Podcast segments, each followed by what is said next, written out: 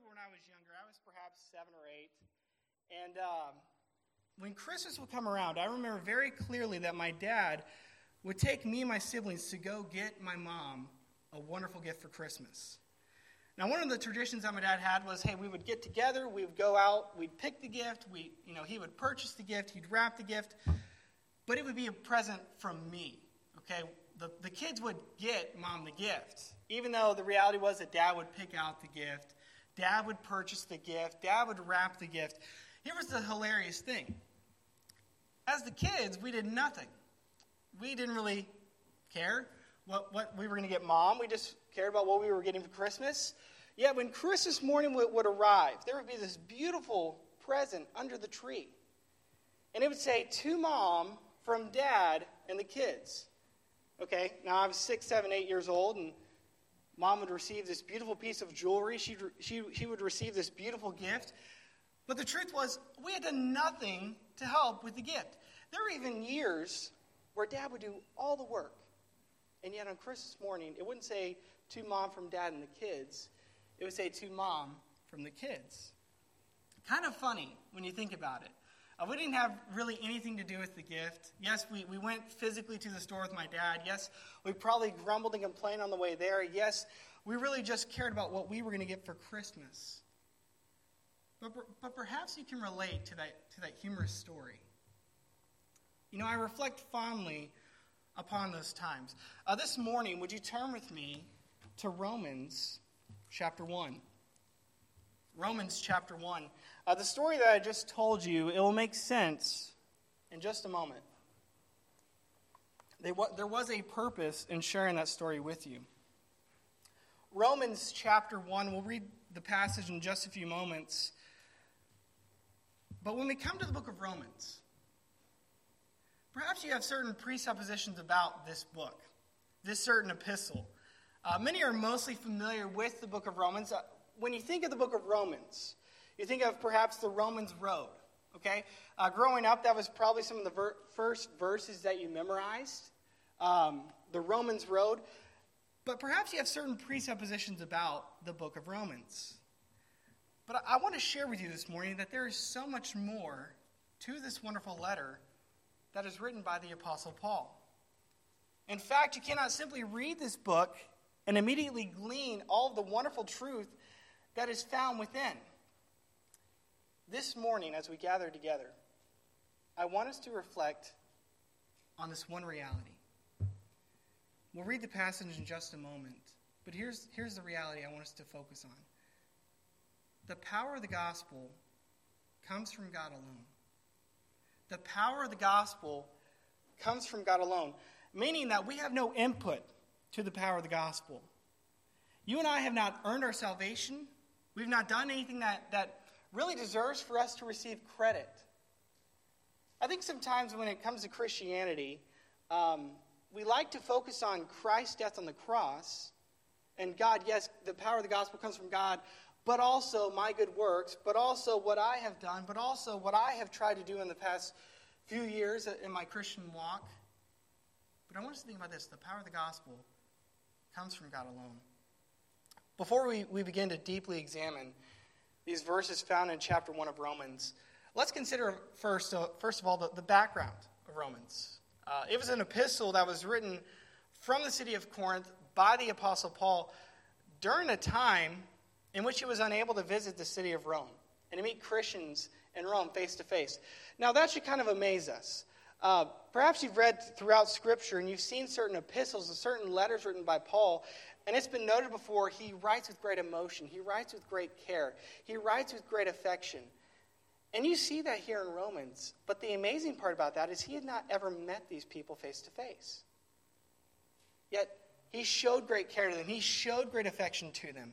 Despite not having met them yet, Paul had every intention to travel to the city of Rome and to encourage all who would listen to his message that he had, his message of the gospel. Now, this church that he was writing to, this church in Rome, it was a unique church. It was composed of both Jews and Gentiles in this church. I mean, there was a unique mix of Jews and Gentiles. And this unique mix was nothing short of amazing, was nothing short of amazing when one considers how the gospel of Jesus Christ united these two people, these two people groups. We need to understand something. As Paul is writing here, he had a burning desire to soon visit Rome and to announce his before his coming to Rome the distinctive truths which God had revealed to him and which God would make known to the Romans through Paul. You see, Paul did not just want to go to Rome just to see Rome. Paul did not just want to go to Rome just so he could have more people like him. He had a certain purpose. He wanted to share with them great doctrinal truths. He wanted to help them in their personal walk with God. Paul desired that these believers in Rome understand and grasp onto the truths of the doctrine of God's grace. Paul desired that these Christians in Rome understand that the power of the gospel came from God alone, not from man. He hoped for, he hoped for this since, unfortunately, many had misrepresented this truth. They, they had made it seem like, yes, the gospel, it's, it, it, it combines works, it combines faith and works, but no, he wanted to make it crystal clear that it came from God alone. The apostle here, he's writing to fellow Christians who needed guidance in regards to the doctrine of God's grace, and more specifically, justification by grace through faith. As Paul would discuss the gospel with these fellow believers, he would reveal that the gospel, as the power of God unto salvation, it's meaningless apart from sin, condemnation, misery, and death. Therefore, Paul writes to these people to try and clear up any misunderstandings. As we look at this passage in detail this morning, let us keep in mind that our main focus is to recognize that the power of the gospel comes from God alone. Uh, you're there in Romans 1. Let's begin reading in verse 1. Paul, a servant of Jesus Christ, called to be an apostle, separated unto the gospel of God, which he had promised afore by his prophets in the Holy Scriptures, concerning his Son, Jesus Christ, our Lord, which was made of the seed of David according to the flesh, and declared to be the Son of God with power, according to the Spirit of holiness, by the resurrection from the dead, by whom we have received grace and apostleship for obedience to the faith among all nations for his name, among whom are ye also the called of Jesus Christ. To all that be in Rome, beloved of God, called to be saints, grace to you and peace from God our Father and the Lord Jesus Christ. This morning, we're, again, we're focusing on the truth that the power of the gospel comes from God alone. And the first truth that we must recognize in order to know that the power of the gospel comes from God alone is that you must have a proper perspective of yourself. Look back at verse 1. Paul, a servant of Jesus Christ. Paul, called to be an apostle. As Paul begins his letter to these Christians in Rome, he strives to make his message clear to them from the very beginning. How many of you have ever received a, a letter, a handwritten note from somebody, or even a text or an email? And perhaps when you looked at it, um, you kind of were a little overwhelmed at first. Has someone ever written you this huge note or this huge text, and all of a sudden you're just like, okay, what, what's the point of this? What's the point of it? You're kind of flipping through it. Can you imagine, though, if just them making their point very clear from the beginning? Hey, Ryan, I'm writing you for this purpose. And then they give explanation to it. That's kind of what Paul does here. He makes his intention very clear from the, begin- from the beginning. He says, Paul, a servant of Jesus Christ. Paul identifies here that mankind, man, is simply the messenger that God uses to help deliver the good news that he has for all of mankind. With this in mind, attention must be drawn to the manner in which Paul begins his letter. Uh, one author states this that it was customary first century correspondence to commence with the name of the writer. You know, they would begin their name, they would give kind of their credentials. So, so Paul, a servant of God, or Paul, called to be an apostle of God. Uh, but, but taking it further, though, we need to notice that Paul goes beyond what was customary in his salutation. He doesn't say, Paul, this great apostle, Paul, this well known Christian, Paul, this one who started all these churches, Paul, this great person who has converted many to Christ. He begins, Paul, a servant of Jesus Christ. Understand something. Since Paul was well known, he could have simply begun the letter with a quick statement of his name. I mean, they had heard of Paul. They, they perhaps had not met Paul.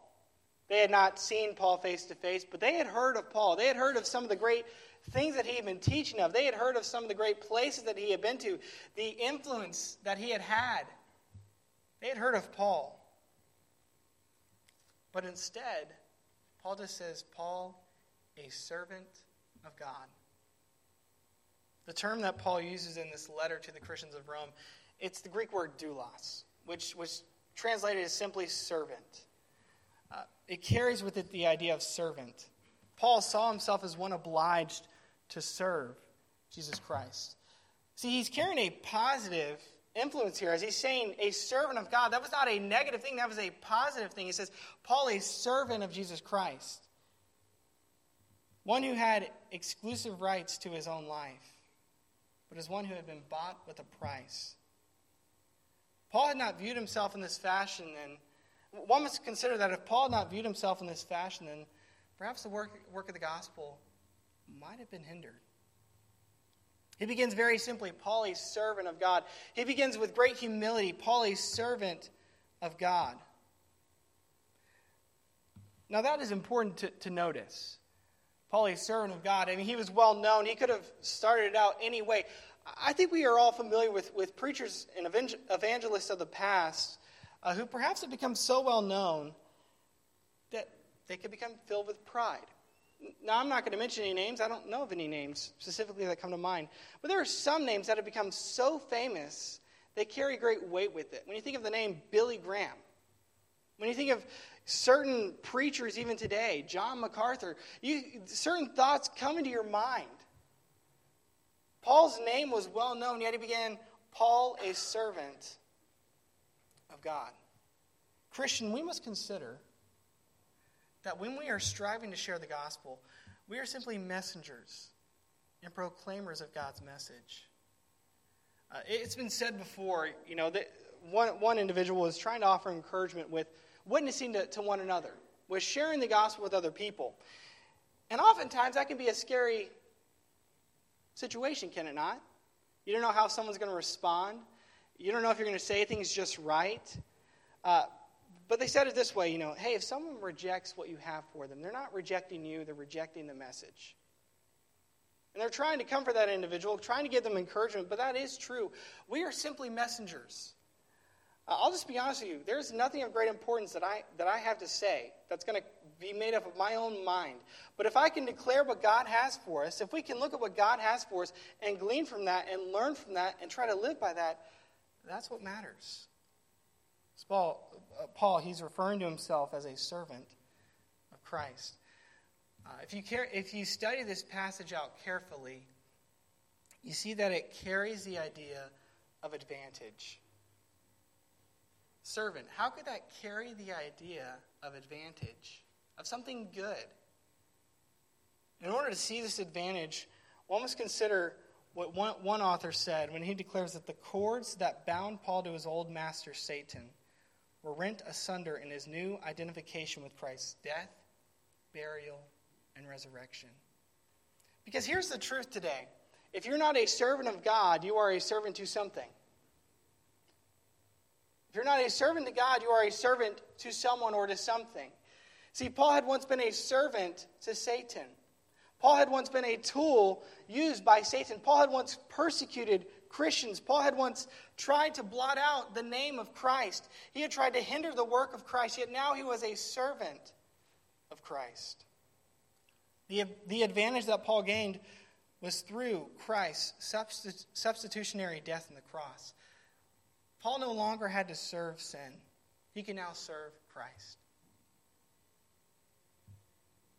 Fellow believer, this morning as I look around, we have that same advantage as well. As a Christian, we have the, the privilege and the honor and the advantage of serving God.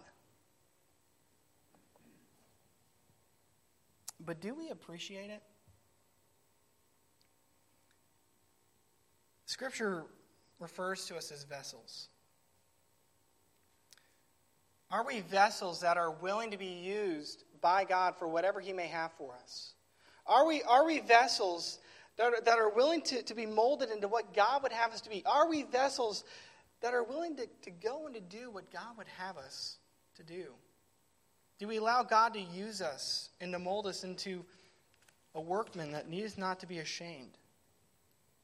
The purpose of Paul calling himself a servant of Christ was to avow at the outset the completeness of his commission and his commitment to Christ Jesus as Lord.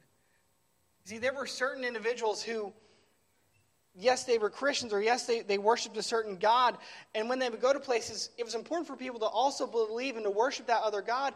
But if they got a gathering as well, if they had some fame come, from, come out of it as well, that was great. But Paul did not want that. He was not concerned with the idea of gathering a following after him. Instead, Paul was concerned with carrying the truth of the gospel to all who would hear it and to all who would respond to it. If many had to view him as a servant of Christ, then so be it. Ultimately, Paul wanted these Christians in Rome to see that the power of the gospel came from God alone and not from man. The source of the gospel is none other than God. Therefore, he called himself a servant of Christ. Do we have that same attitude when it comes to the, to the idea of us being servants of God? Uh, that is a high honor. And we must be proud of the freedom which you and I have to serve our great God. We are all servants. Now, sometimes we think, oh, well, this person is in this area of life, they serve in ministry, or this person works in this field uh, of business, so they have a greater opportunity. We, we, we try to limit ourselves, but we are all servants. We are all able to serve God no matter where we are. It has often been said by, by, by individuals, you know, they've spoken, they said, hey, when your life ends, whenever that may be, and they put the, the tombstone at the gravesite, what do you want to be said on it? And they said, oh, you know, loved his wife, or gave money to the poor or served in this many ways. But how many of us would want to simply be known as a servant of God? Maybe not someone who had accomplished a lot from, from mankind's eyes, but how many of us would be, would be proud and would be okay with Ryan, a servant of God? Insert your name, a servant of God. And that's all that was put there.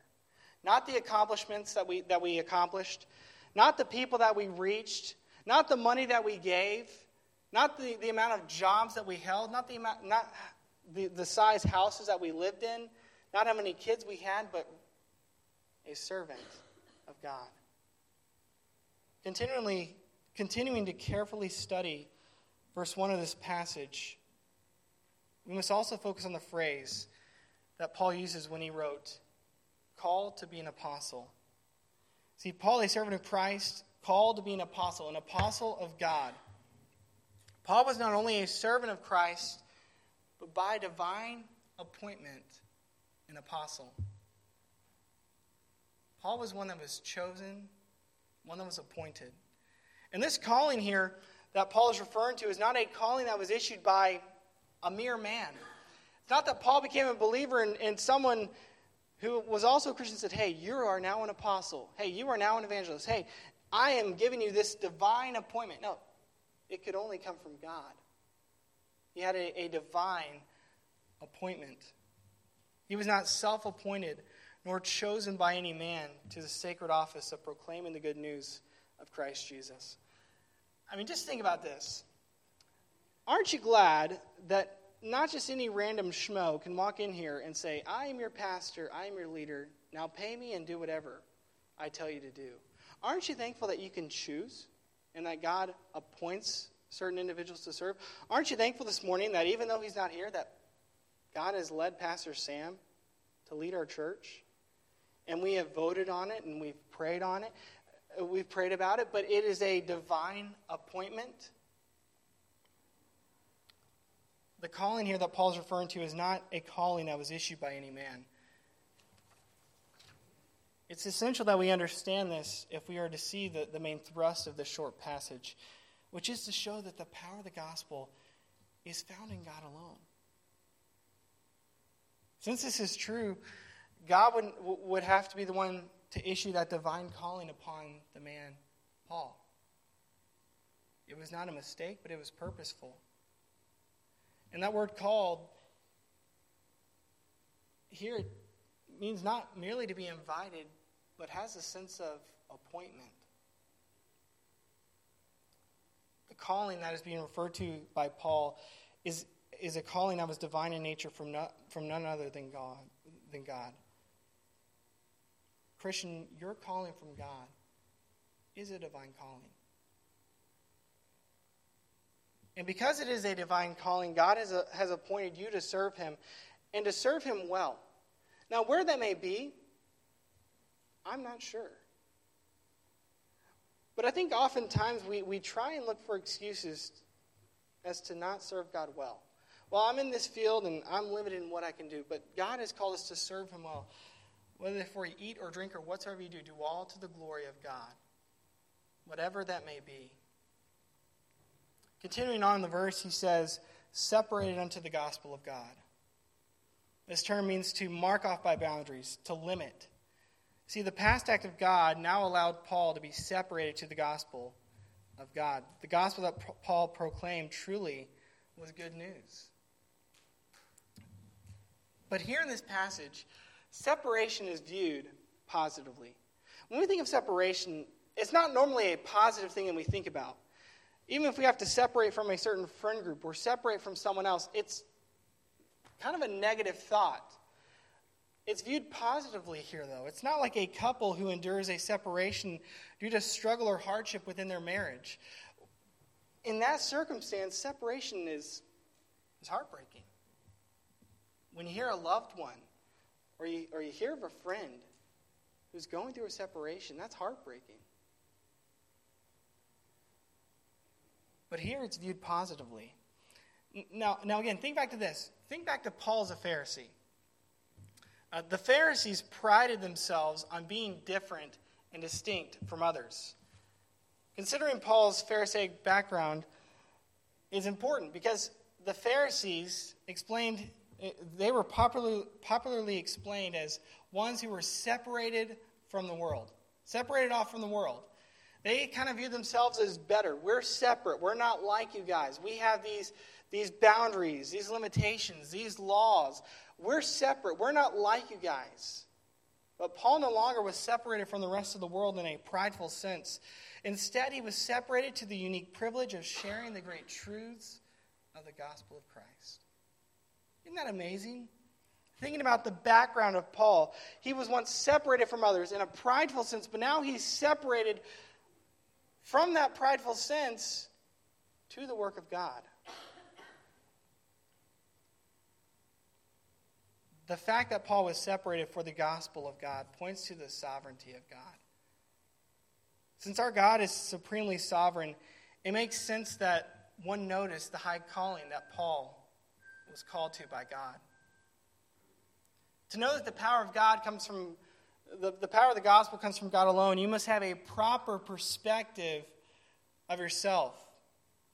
Paul boldly proclaimed to his audience that he was a servant of God. He was separated to the work of God, to the gospel of God, separated to be used greatly by God. But secondly, this morning, the second truth that you must recognize in order to, to realize that the power of the gospel comes from God alone, very simply, is that Jesus Christ is equal with God. Look with me, if you will, in verse 2. Which he had promised afore by his prophets in the Holy Scriptures, concerning his Son Jesus Christ our Lord, which was made of the seed of David according to the flesh, and declared to be the Son of God with power, according to the Spirit of holiness by the resurrection from the dead. As Paul continues to reveal that the power of the gospel comes from God alone and not from man, he continues on in verse 2 by explaining to these fellow Christians in Rome exactly what this gospel is. The term he uses at, at the beginning of verse 2 is a term that many have translated to be he promised beforehand. It says it's translated which he had promised before, uh, but it means he promised beforehand. Paul here is referring to the fact that the gospel had been prophesied of by many Old Testament prophets. God had spoken in times past through men who could only imagine what this promise by God would be. Have you ever pictured this when you're reading through your, your Old Testament, whether it's for, for devotions or just reading through Scripture? Have you ever wondered what it must have been like for those individuals in the Bible who God made promises to? Like when God promised a Savior, when God promised to send a Redeemer, what was that like for those people who heard it for the first time in the Old Testament? Like they were probably filled with great joy, great anticipation, but they wouldn't see that come to fruition. I mean, that promise was made all the way back in Genesis, yet it wasn't fulfilled until the New Testament. He had prophesied before by the prophets. And one day it would be made manifest to mankind. Paul here had an undying confidence in the validity and, and relevance of the message that he had endeavored to communicate. It had been promised. It had been promised. He had heard of Christ coming, Christ who is equal with God, co equal, co eternal with God. Because others had prophesied of the gospel in years past, it made sense that Paul would have a firm belief in the gospel that he was preaching. People were looking forward to it, but, but Paul knew that Christ had come. Christ was God. Christ had died in the place for mankind. The gospel of God has come to mankind by means of the prophets and by means of the Holy Scriptures. What a great privilege we have to have God's Holy Scriptures to have a, a, a divine spoken word from God, to be able to, to, to look into God's word and to see God communicate to us. God's power is, put on display when one ponders the method in which God allowed the wonderful truth of the gospel to be delivered to all of mankind. I mean, it's amazing when you think about it. The, times that, that individuals face captivity, the, the children of Israel face captivity, God sends someone to encourage them with the truth. God sent someone to say, hey, get right with me. The, the times where, where people felt desperate, God said, I'm sending a Redeemer. Humanity was able to hear of the gospel through the mouths of their fellow men and through the inspired writings of Scripture. What a great blessing. Uh, that truly is a great blessing for us because we can find great comfort in that. We may not understand everything that is in Scripture, but to know that God is coming. We don't, we, we don't know when, but the fact that He is coming, what a great blessing. One, one can also recognize that, like God used Old, Pre, Old, Old Testament prophets to proclaim His message of, of deliverance, God was now using Paul to proclaim the wonderful truth of the gospel of God. Despite the fact that Paul had once opposed Christianity harshly, it's amazing when one considers the fact of how God would use Paul as an agent of the gospel of God. But God did not only use the prophets to declare his gospel. Again, thinking about the priceless value of the, of the scriptures. Such value can be placed on the scriptures since they are, the, in fact, the very words of God. They contain the very words of Almighty God. And only the words of God can offer mankind salvation.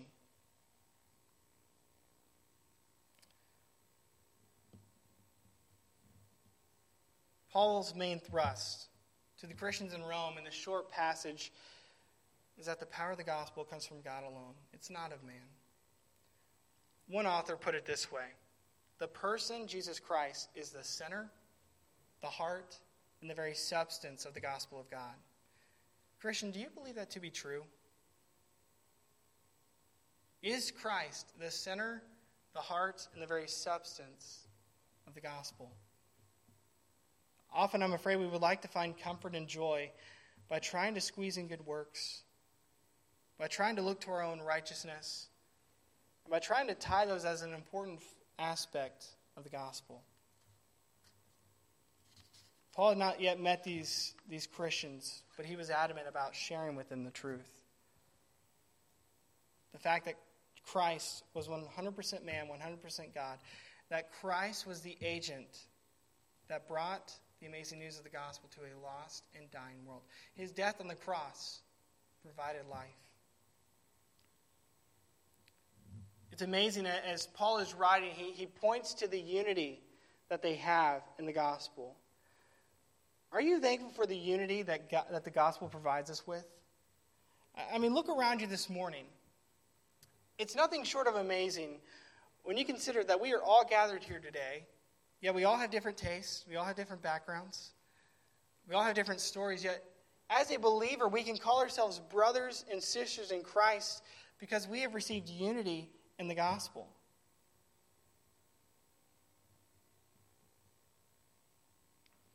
This is a beautiful thing. Mankind's condition of sin was bleak, seemed to offer no hope. Mankind's condition was bleak, seemed to offer no hope. Do you realize that your condition was bleak? Bible tells us that we were born into this world sinners. We were born into this world at enmity with God, born the enemies of God. But by sending Christ, by Christ dying in our place, it would usher in the opportunity for a sacrifice without blemish to be offered for all the world.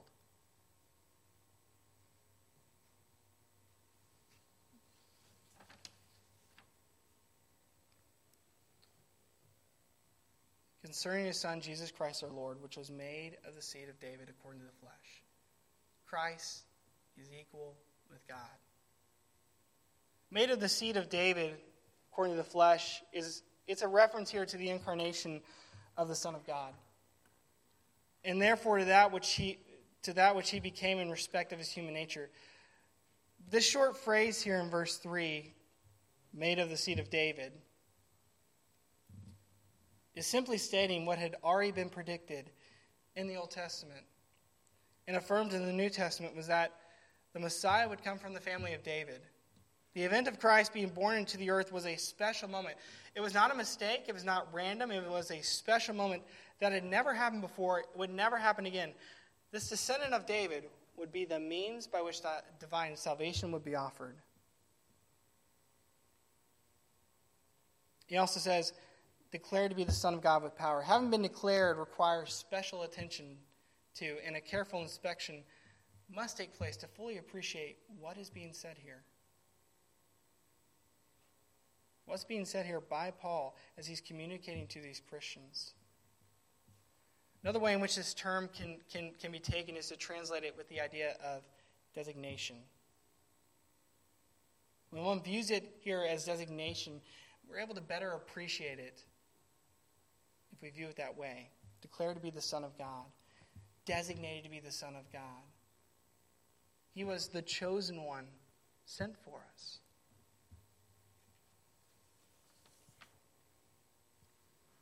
What a beautiful blessing that is. That Christ, who is God, co equal, co eternal, would be sent to live a perfect sinless life and to die in our place. Christ, God's Son, came for one specific reason.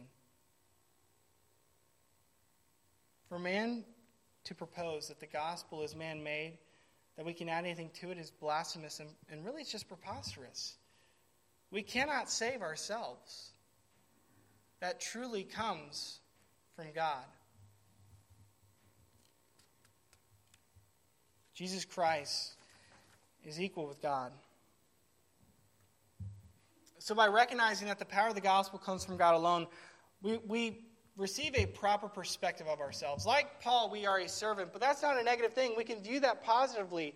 We have been chosen to be messengers. We have been chosen to share the great news of Christ to those around us. No matter our background, no matter what we've done in the past, no matter what our skill set may be, no matter where we are, we are at, we have been chosen to share the good news of Christ. And that is a privilege.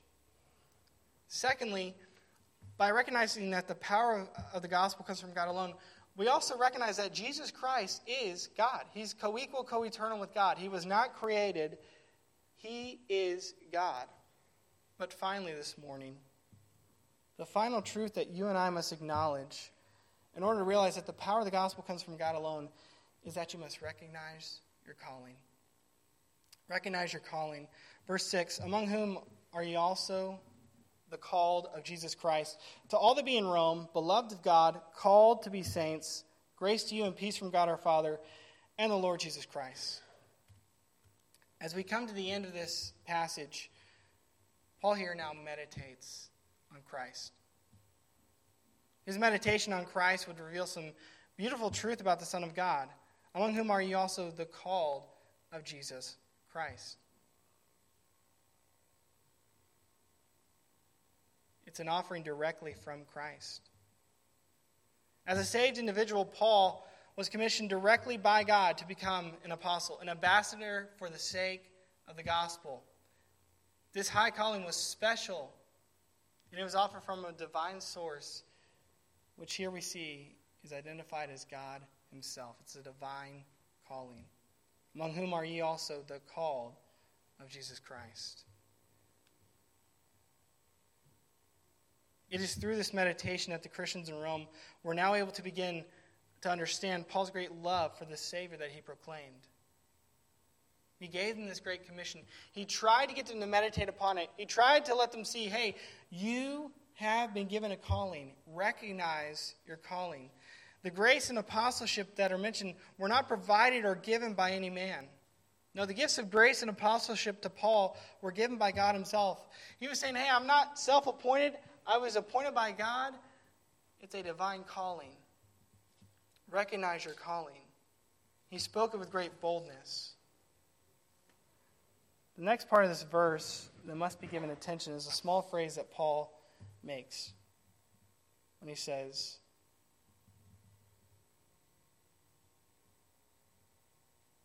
when he says, the called of Jesus Christ.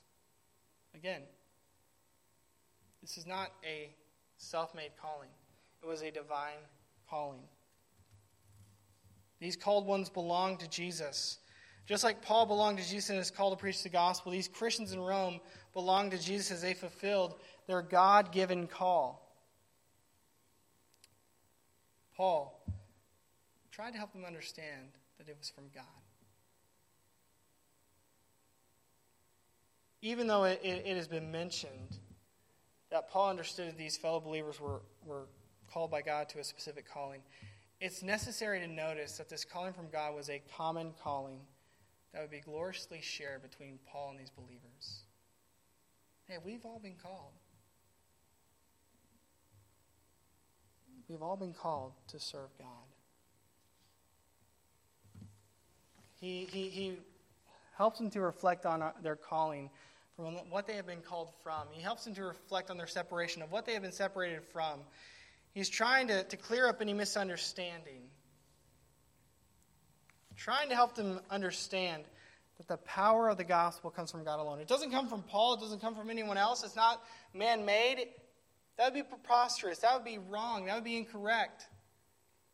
It comes from Jesus Christ, who is God. The power of the gospel comes from God alone. This morning, we've looked at the, at the truth that the power of the gospel comes from God alone. Understanding that allows us to gain a proper perspective of ourselves. We're simply servants. But that's not a negative thing. That is a positive thing. We get to serve God. We get to proclaim His truth. We are simply messengers. It also allows us to know with great certainty that Jesus Christ is equal with God 100% God, 100% man. Finally, as we conclude this morning, we must walk away by knowing that the power of the gospel comes from which comes from God alone allows us to recognize our calling. And recognizing this reality should fill our hearts with great gratitude of this truth. Fellow believer, may we walk out of here today with gratitude and humility in our hearts. Join me in a word of prayer. Father,